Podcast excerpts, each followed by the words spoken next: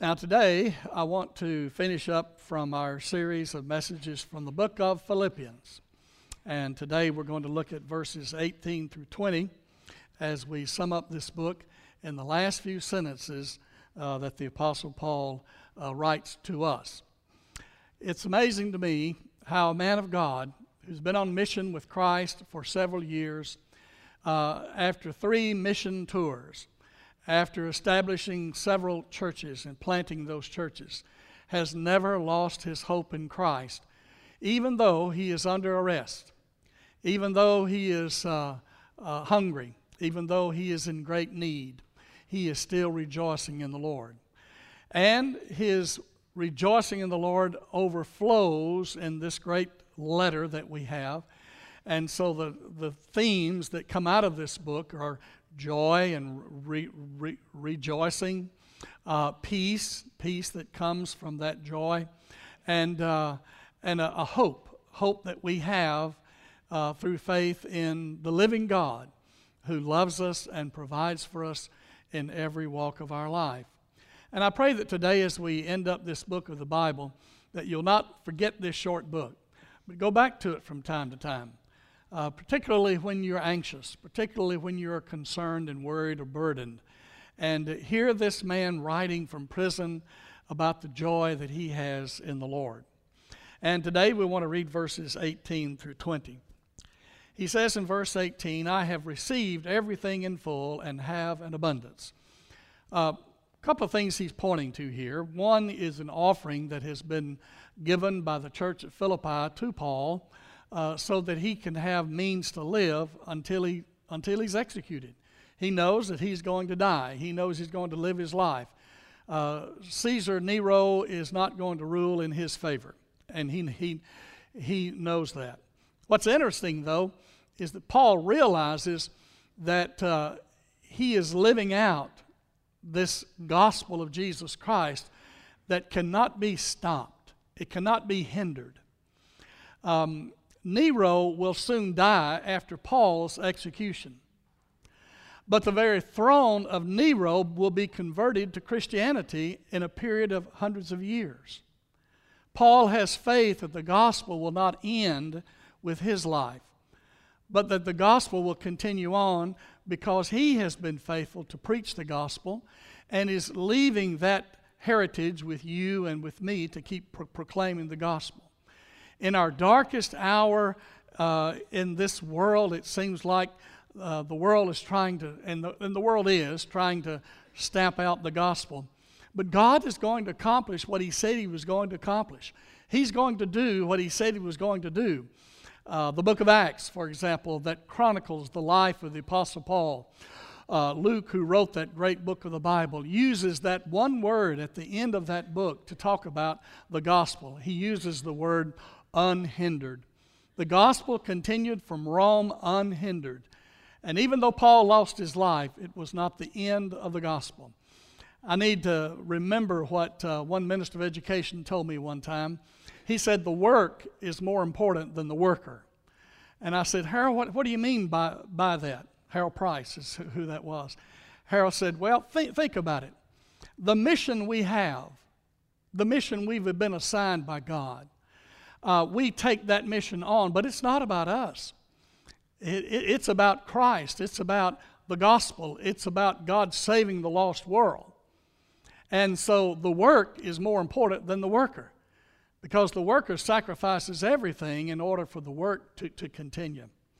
And so, Paul, when he says, I've received everything in full, he's speaking about an offering that he's received, but he's also speaking about his personal relationship with Christ that continues on un, unhindered.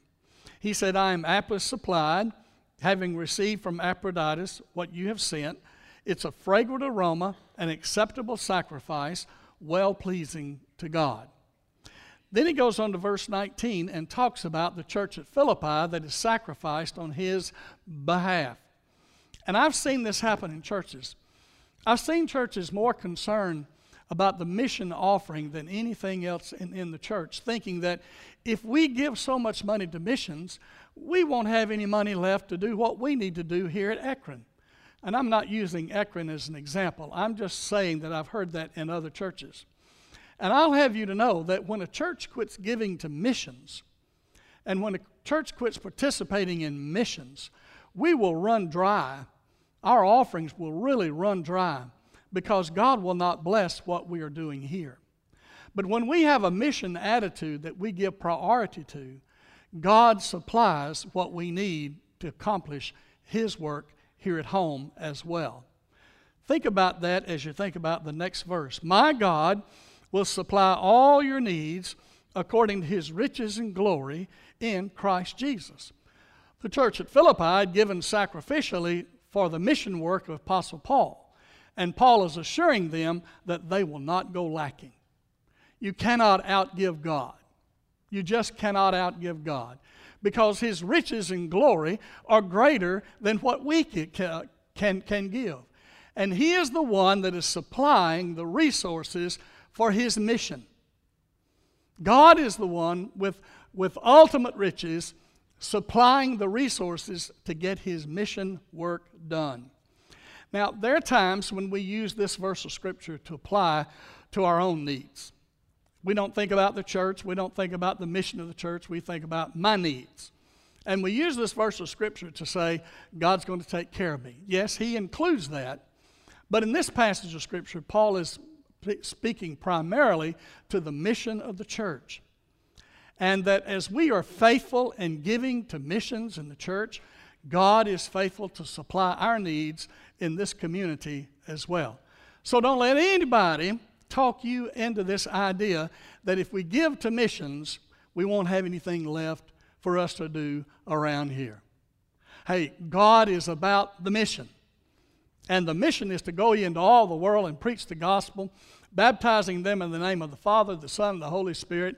And lo, I'm with you always, even to the end of the age. So my God will supply all your needs according to his riches and glory in Christ Jesus. And then he ends in verse 20 with a kind of uh, doxology, if you will. Um, now to our God and Father, the glory forever and ever. Amen. So let's talk today about our all sufficient God.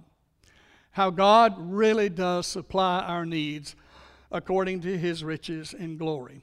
One of the truths that comes out of this passage of Scripture, and there are just two I want to speak about today is that God fills our need beyond our expectations.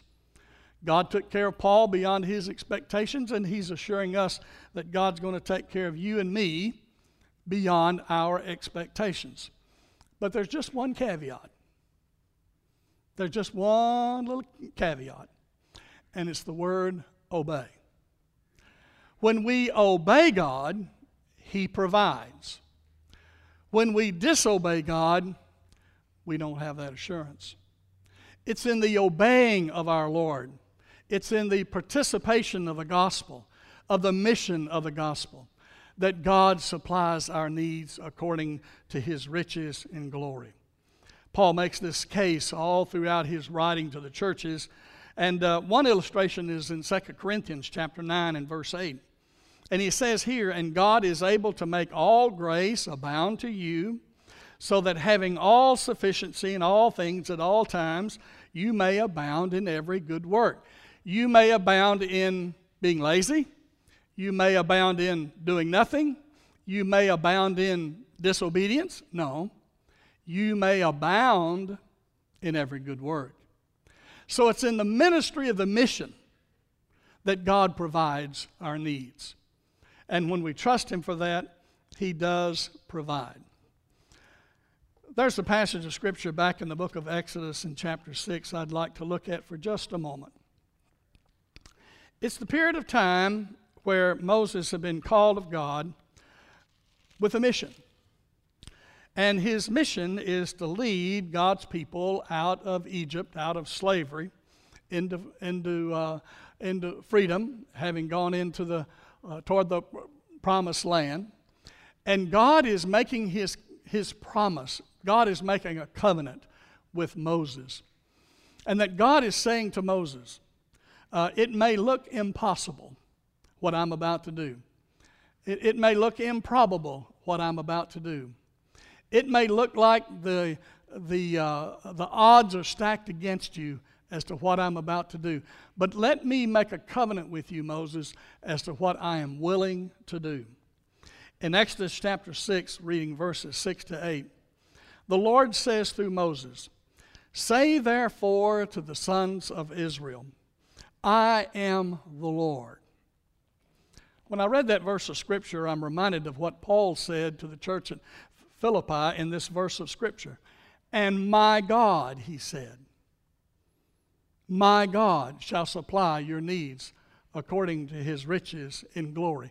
Folks, it's the Lord our God Almighty whose voice, when he speaks, will move heaven's armies to accomplish what God wants to get done. That's the God we serve.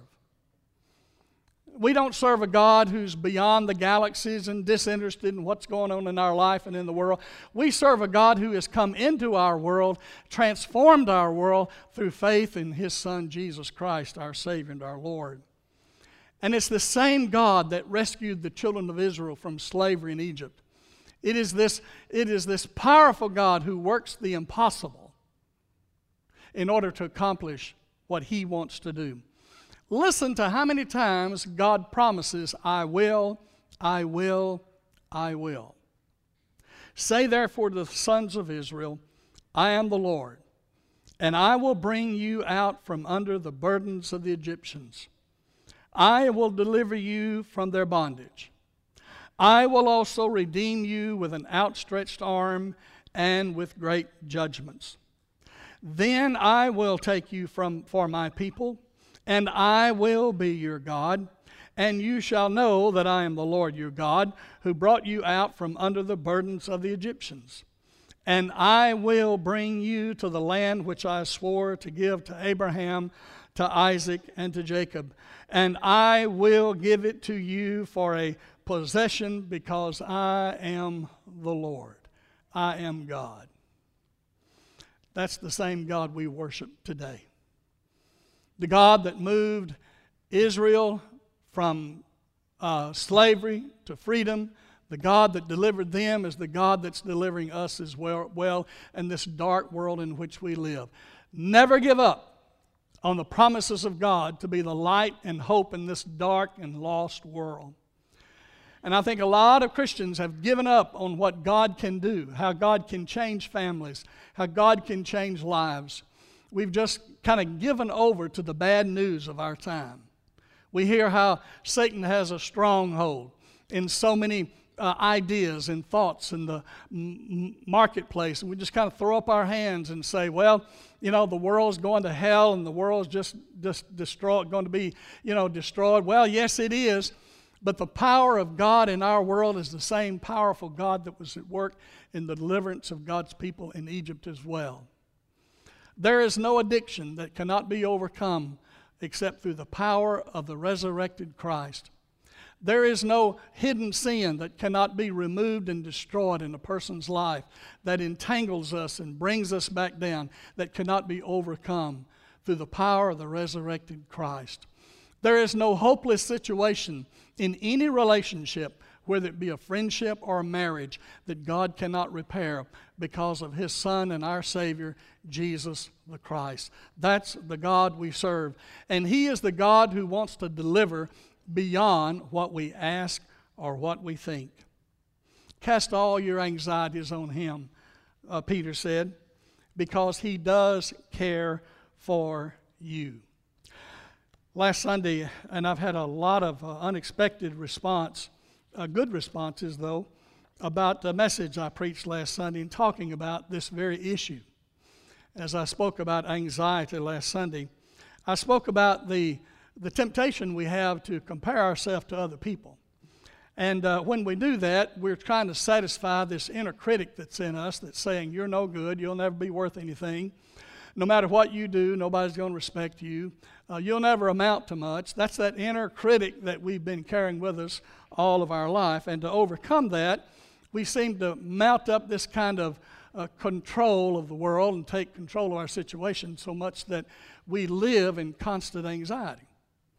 And I appreciate those of you who've given me feedback. So I thought I'd share once again these five indicators that, uh, that it's time to let God be God in our life. Uh, this anxiety shows up when we have a need to control. When we have the need to control. And what we need to say to this inner critic that we have in us is to say that Jesus died to set me free from the need to control all the outcomes of the world. Folks, it'll, it'll just drive you crazy if you're trying to control all the outcomes in your life. There comes a time when you've got to trust that God is in control of the outcome.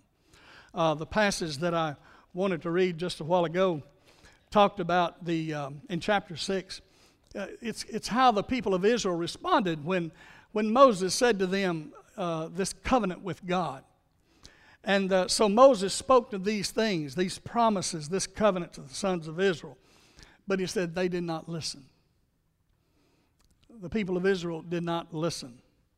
They did not listen to Moses because, or rather on account of, their despondency and the cruel bondage that they were under. What that says to me is, if you translate that to modern days, there are times we don't hear this powerful assurance that my God will supply your needs according to his riches and glory. There are many times that we really don't hear that because we too are covered over, almost buried beneath the worries and concerns of just making a living, just trying to get through life, just trying to do well in, in this life, just trying to get through the, uh, the, uh, the problems and the controversies that we face. Sometimes we can just get buried. We can just feel like we're buried with this negative and, and uh, idea that we face more than God can change. But the truth is, I can do all things through Christ who strengthens me. I can do all things through Christ who strengthens me. Those are Paul's words from chapter 4, verse uh, 13, here in this book. And, and I think what I'm trying to say to, to you today is this is just this truth. Have courage have courage, step forward, and begin to do the right thing. Instead of being dictated by fear, instead of being dictated by worry, instead of being dictated by the negative of this world, step forward and do the right thing. And when you're doing the right thing, God is wanting to bless you. God is wanting to provide for you because He is a God of righteousness he is a God of justice. He is a God of compassion. He is a God of love. And God loves you. And whatever you're facing, do what pleases God. And don't listen to the inner critic. Don't listen to the negativity of this world. Don't listen to the people who think Satan's got control of the world and there's nothing we can do about it.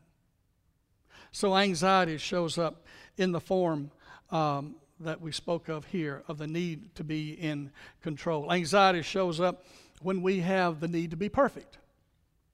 The need to be perfect. You know, perfection is the enemy of good. Perfection is the enemy of good. And uh, when God made the world, He didn't say it was perfect, He said it was good. When God created light, He said it was good. When God created the firmament of the heavens, God said it was good. Uh, when God created the plants and the animals, He said it was good. And when God created you and me, He said it is very good. Very good. The only thing God did not say was good was that man should be alone, that we should be isolated, that we should be to ourselves, that we should hide from others. But rather, we were meant for relationship. We were meant for relationship. And when we serve a true and living God, when we make decisions based upon His goodness, His righteousness, His justice, our relationships become even healthier in, in our life. Christ died on the cross so I don't have to be in control. Christ died on the cross so I don't have to be um, perfect. I can't be perfect, and uh, it's an elusive goal. You'll, you'll never reach it. Christ also died on the cross so I don't have to have the answer for everything. And uh, being a young pastor, uh, having my education from Southern. Um, now, y'all got to understand, I grew up in a small town, smaller than, smaller than Ekron. Our school was not near as big as Ekron Ele- Elementary School over here. Fact, we had like 190 students, grade 1 through 12. Um, my middle brother, when he graduated, there were six in his class, and when I graduated, there was 12. So you can imagine how big our school was. And you can imagine how much education we missed out on. Now, we had a good time, and I, I made mostly A's and one, one, one or two B's. But when I came, when it got time for me to take my entrance exam to get into college, I scored so low they wouldn't even give me a government loan. I, that's true. That's true. We don't believe they. T- the financial aid officer said, "We we just don't think you can do college level work." Well, I'd been working in the uh, plywood mill after school during my senior year, from three to eleven. I'd saved up a little money, and it cost me four hundred and fifty dollars for the summer school. Now that was one hundred twenty-five for tuition, and the rest was, uh, you know, the dorm and the meal ticket and all of that. And, they, and I said, Well, if I pay for the first semester, will you give me a loan for the fall semester? Oh, yeah, but you got to make a C. Got to have a C average. Well, I had, had one B and the rest were A's that, that summer, taking 12 hours during summer school. So here I am going through, you know, trying to get by, trying to, trying to move on in the world. And uh, here I go uh, up to seminary in Louisville in a Volkswagen and three sacks of clothes. I mean, literally, paper sacks of clothes. Didn't even have a, a suitcase. And, uh, and I arrive, and uh, a lot of the students there went to these Baptist colleges in their, in their states. And, and when they drove up, they had a U-Haul trailer, you know, and they had TVs and they had radios and all that kind of stuff. So I was kind of, you know, kind of shy, you know, uh, trying to make my way through that crowd. And uh, so as time went on, I finally finished. And uh, God provided for me. It, you know, I got close to not making it, but I, I, I made it, got through with it. And I got to be kind of proud of myself. You know, I finished high school valedictorian. I went through college. I made it two and a half years, just sailed through, just so I could get through. Went through seminary, paid for it myself, didn't know anybody when, when I graduated. And I felt like I had some answers. I had studied under the best professors of Southern Seminary that Southern Baptists had to offer. And uh, when I got to my first church down in Louisiana, um, uh, there was a man there named Virgil. And Virgil um, drove the delivery truck for the pharmacy in town uh, out to the rural area, and uh, that's what he did for a living. So I went by to visit and introduce myself. Well, the church I was at, the pastor prior to me was Dr. Poe, and he was a real PhD kind of guy. And he graduated Southern Seminary, was a Southern Baptist uh, missionary to Africa at one time. Uh, he um, he would uh, preach on the weekends and help these country churches get you know strengthen and grow. And he had been at this church and and they had grown, and I was their first full time pa- pastor. So here I'm full of myself. graduating seminary, I arrive and I meet Brother Virgil. And I go to Virgil's house and we just had sweet fellowship with, with each other. And, and I headed back out to my car. And I was, I, was, I was headed back out to my car. He said to Brother Curry, I just want you to know something. I said, What's that, Virgil? He said, Well, he said, that Dr. Poe. You know, when they start criticizing the past pastor, the last pastor, you got to kind of question all this. He said, Now that Dr. Poe said, Dr. Poe, he was educated and all. They said, Brother Curry, you're just like us. Thank you, Virgil, I, I think. And I'll never, I'll never forget that. I always thought I had the answers, and I don't have the answers. And I don't have to have the answers. God provides the answers. What I need to do is listen for what He wants to do in every situation. And that has helped me to lower my anxiety in such a way that I'm more dependent on God if I don't have the answers, God does.